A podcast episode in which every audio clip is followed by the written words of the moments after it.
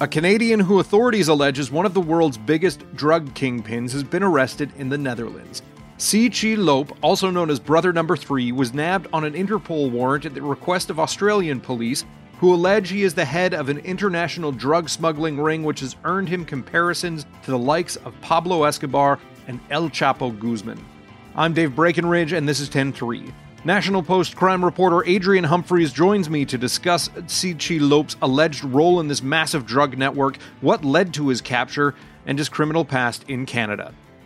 Don't forget you can find the show on Apple Podcasts, Google, Spotify, wherever you get your favorite shows.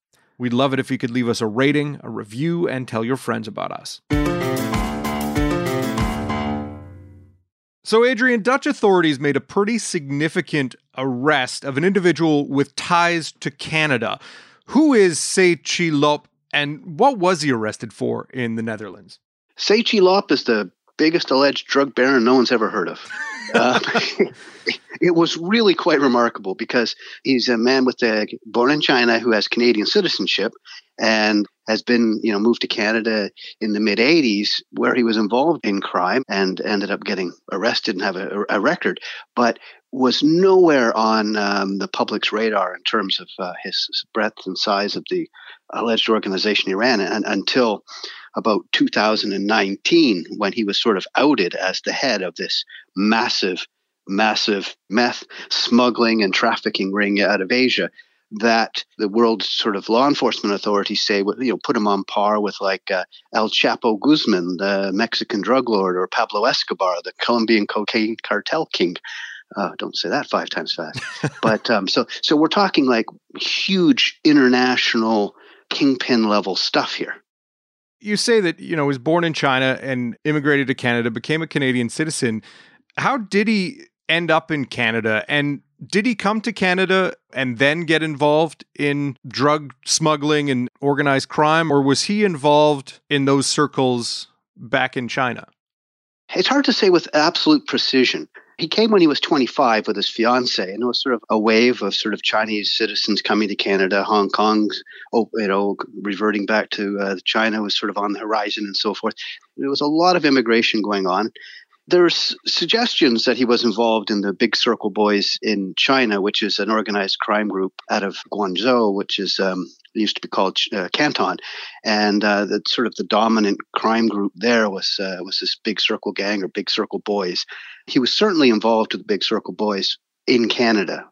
It's likely that those connections were already in place before he came here although I have no knowledge of any sort of convictions or any specific crimes he may have been involved with in China. But certainly in Canada, he became quite a significant figure in the Big Circle Boys gang that was dealing with heroin and ecstasy and uh, other chemical drugs involved with other already established organized crime groups here. So uh, mm-hmm. we were talking about the, the mafia and we're talking about bikers and different other groups that were um, the cartels that were already operating and had a presence in Canada. One thing I found interesting in your reporting on this is you talk about how the Italian mafia doesn't necessarily always associate with other groups and, and, specifically with Asian gangs. What was the work like between these groups, or how did they form alliances? And was it solely devoted to the drug trade? See, yeah, I mean, the underworld, like the rest of the world, sort of evolved over the years. But there was a time when this is what the RCMP and the other organized crime investigators were telling me, is that um, there was a time when the organized crime groups, particularly the Italian mafia, really liked to stay within themselves. That's who they trusted. That's who they'd worked with and they had particular suspicion about some of the Chinese uh, criminals that they were dealing with. But that uh, Tse Chi Lop and the mafia in Canada and uh, sort of Ontario and, and later with the you know, Montreal mafia's men really seemed to sort of break those barriers. I mean, I was talking to one of the organizers, the supervisors of the one of the original anti-mafia police units in Canada, and he said he was bewildered to find the mob guys, the hardcore, real mafia guys in Canada, working so so comfortably and, and so integratedly with the triad groups, the Big Circle Boys, with that that Tse Chi Lop was a part of, because they'd just not seen it before. Mm-hmm. They might sell to them, but they wouldn't buy from them or anything like that because they just didn't trust them. mm-hmm. um, so there, there seemed to be a real evolution. So just as the world sort of globalized and corporations have globalized and the world's attitudes towards uh, globalization, the underworld, uh, particularly within the mafia and within uh, Tse Chi Lop's uh, alleged organization, had a real sort of cutting edge development on that. Now, this involvement in the Big Circle Boys and, and dealing with other organized crime groups saw him get in trouble with the law. It saw him get arrested and convicted. What did he get caught up in that saw him land himself in jail? There was um, quite a successful drug operation led up by the Montreal Mafia, the Rizzuto organization, led by Vito Rizzuto at the time out of Montreal, and their operatives in sort of the Toronto area. And what they were doing was they had contacts, very global international contacts, the Rizzutos had.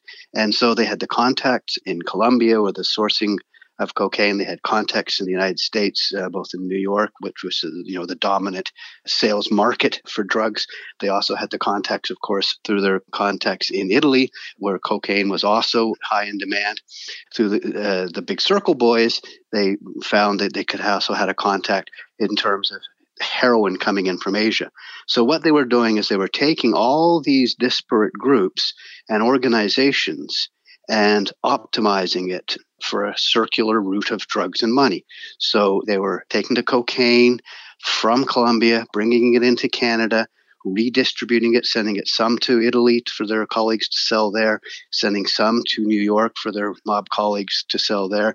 They were giving some to the Big Circle Boys to sell in Toronto. The Big Circle Boys, in turn, were bringing in the heroin being manufactured in Asia. They were giving, selling some of it, you know, circulating that to the to the to the mob, and they and, and had this beautiful sort of circular criminal network or a, a, true ring in the visual sense that was making use of the comparative advantage of each organized crime groups in their local communities and in their local source countries to internationalize and globalize the circulation of narcotics and drugs. Mm-hmm. And then he wound up doing a number of years in prison after being caught up in a task force by the RCMP and FBI and Italian police. Yeah, it was kind of interesting. The RCMP had an Italian mob linked guy that was willing to work as an informant, but he just wasn't getting traction in Canada for whatever reason. So they loaned him out to the FBI to use against the targets that were emerging at the buying end in, in New York. And he did wonders there once the FBI gets involved, they have you know the resources that the RCMP can only dream of, and they ended up arresting, cooperating with the Italian authorities. Um, like it was like 40 people in Italy that were taking the distribution end there. Tse Chi Lop himself was on the arrest warrants. He had actually left Canada at that point, was in Hong Kong. He ended up being arrested in Hong Kong and extradited back to the United States. And in the United States, alongside Tse Chi Lop, there was uh, two members of the Rizzuto family, and a half dozen other associates, Big Circle Boys, associates of Tse Chi Lops, a New York mobster who was associated with the mob families there, all indicted and faced trial in Brooklyn. And um, Tse Chi Lop ended up pleading guilty, and although he was facing a potential life sentence, he ended up getting a nine-year sentence, hmm. partly because he pled um, for uh, leniency due to his family. He has two children. His son had sort of congenital birth defects that affected his breathing and lungs. I don't know the exact nature of that. His parents and his wife's parents had all joined them in Canada from China, and uh, they were elderly and needing care. And uh, he begged the judge not to give him too onerous uh, a sentence to sentence him to a prison close to the Canadian border so he could maintain contact with his family. And he said that when he got out, he, uh, he wanted to open a restaurant so he could just support his family through legal means.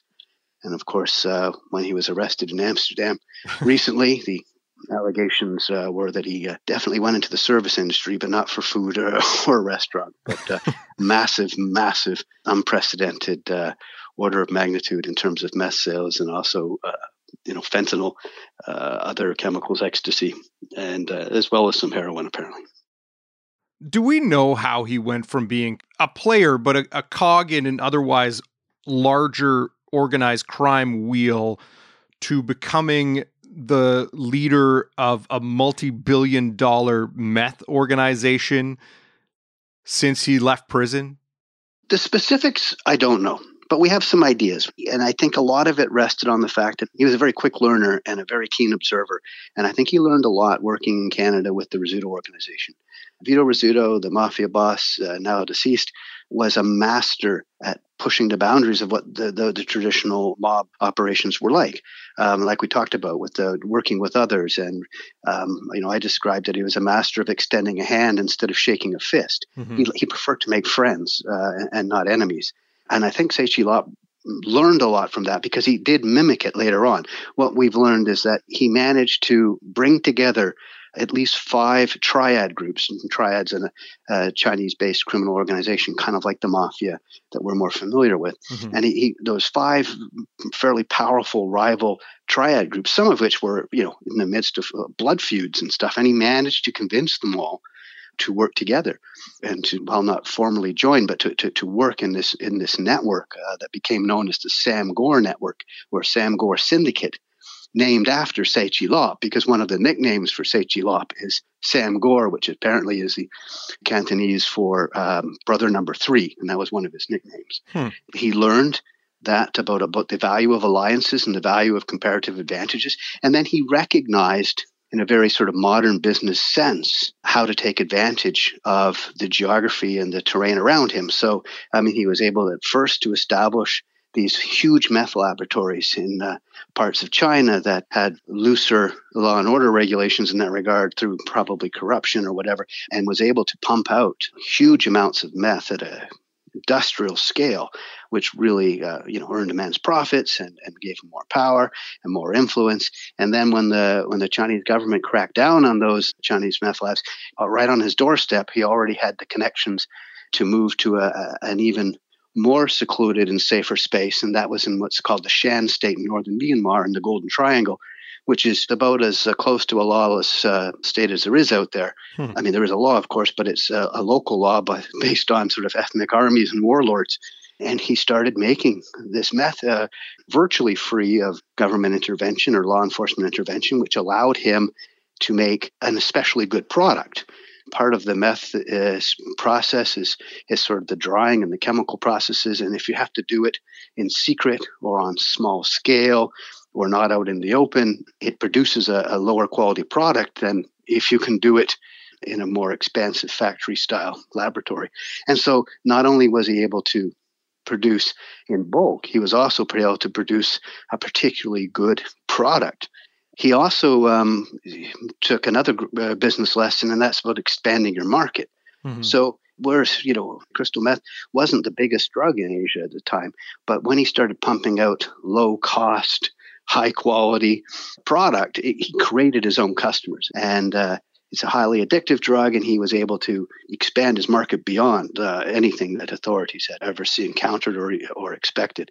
That if you look at the, the, some of the numbers uh, use in in, um, in, some of the areas where he was working in uh, Southeast Asia, and it, the numbers just go crazy. You know, and then of course, it's access points to other nations where the price is significantly higher, so the profit margin is significantly higher, like Australia, New Zealand, and Japan, Korea he just created massive markets there as well. The problem in, in Australia was particularly serious. And in fact, it was uh, the Australian authorities that were highly motivated to curtail it. And it's, in fact, their investigation that led to the arrest warrant that was issued. It was an Interpol Red Notice, which is like an international arrest warrant issued for him. And then uh, late in January, uh, Tse Chi Lop was in Amsterdam airport trying to fly back to Canada when this uh, Interpol Red Notice was triggered.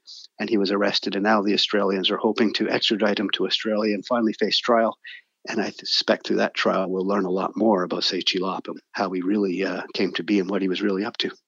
How significant an arrest is this? What are officials saying about how rare it is to get someone this high up and just how big a target Tse Chi Lop was? Yeah, there's a couple different ways of looking at that. Like on one end of it, it's huge it's one of the truisms of, uh, of organized crime. You, know, you rarely arrest the bosses. You know, they insulate themselves. They don't get their hands dirty. They have better resources. They have the underlings to take the fall for them. It's very hard to arrest a boss, especially in that part of the world where there's uh, there's a lot of problems with corruption and police resources and so forth. So, from that perspective, to lob off what's allegedly the head of the organization is an incredible achievement, mm-hmm. and also especially since Tse Chi Lop seems to be uh, particularly efficient and proficient at his job. You know, like Vito Rizzuto in Canada, I mean, he did his job extraordinarily well, and that's the main reason why he was so successful. And I think Tse Chi Lop's organization was probably um, similar state. Now, the other flip side of this is authorities are saying that the operation and apparatus that he built, the mechanism, is still there without him, and that from that perspective, it's not really going to suddenly plunge the availability of methamphetamine or, or reduce the market. Once you've created the addicts, demand is, is still there. And as long as there's a demand, there will be someone that's willing to meet it. Mm-hmm. And Tse Chi Lop showed everyone how to do that and how to do that successfully. So from that perspective, of course, it may not make too much of a difference to the actual, um, you know, citizens and, and users. Yeah, because they didn't necessarily like take down his network. They just landed him. They had an investigation into his operation. They had a warrant for him, a, an Interpol red notice, and then they were able to nab him. But it's not as though they went in to dismantle his entire organization. Yeah, that's correct. There's another interesting part to the story, and that's sort of how they sort of focused in on him because very quickly what happened was there was a guy caught at an airport in Myanmar you know, used to be called Burma, mm-hmm. and uh, he was found with very small amounts of uh, ketamine, another chemical drug, uh, strapped to his legs, and it triggered a bit of an investigation. And they caught his phone, and they managed to hack his phone, and and they realized that he was in fact a significant part, allegedly, of the Sam Gor network. And on his phone, they found a treasure trove of information. Part of what was found on his phone led to specific huge seizures of meth, like uh, over a ton, was about to be uh, shipped out, was being prepared for to ship out. Apparently, you know, he he had been in Myanmar to arrange the shipment out. But they also found a photograph of a man that was later identified as Tse Chi Lop that helped police hone in on that target. So there has been huge seizures, and this is a several years investigation. And over those years, they they knocked off ton after ton after ton of this stuff in New Zealand, in Australia, in Japan, in Malaysia, in Indonesia, and the list goes on Thailand, Vietnam, Cambodia. All of these shipments were sort of nipped in the bud.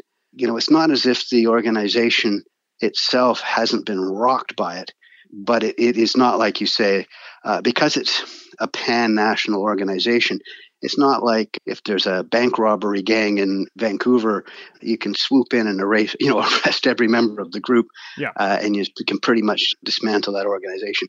That's not the case here. Uh, this was a singular and discreet arrest of uh, uh of Tse Chi Lop based on this arrest warrant. I suspect it's not over. There's going to be a lot of pressure on some of the underlings who have been picked off in various countries, probably to testify, to cooperate. We'll have to see what falls, but um, it's certainly not good for either Tse Chi Lop or his organization. Mm-hmm. But whether it's the end of either of them is yet to be seen. Yeah, and obviously we'll see what transpires with extradition and whether we get a trial and what details come out of that.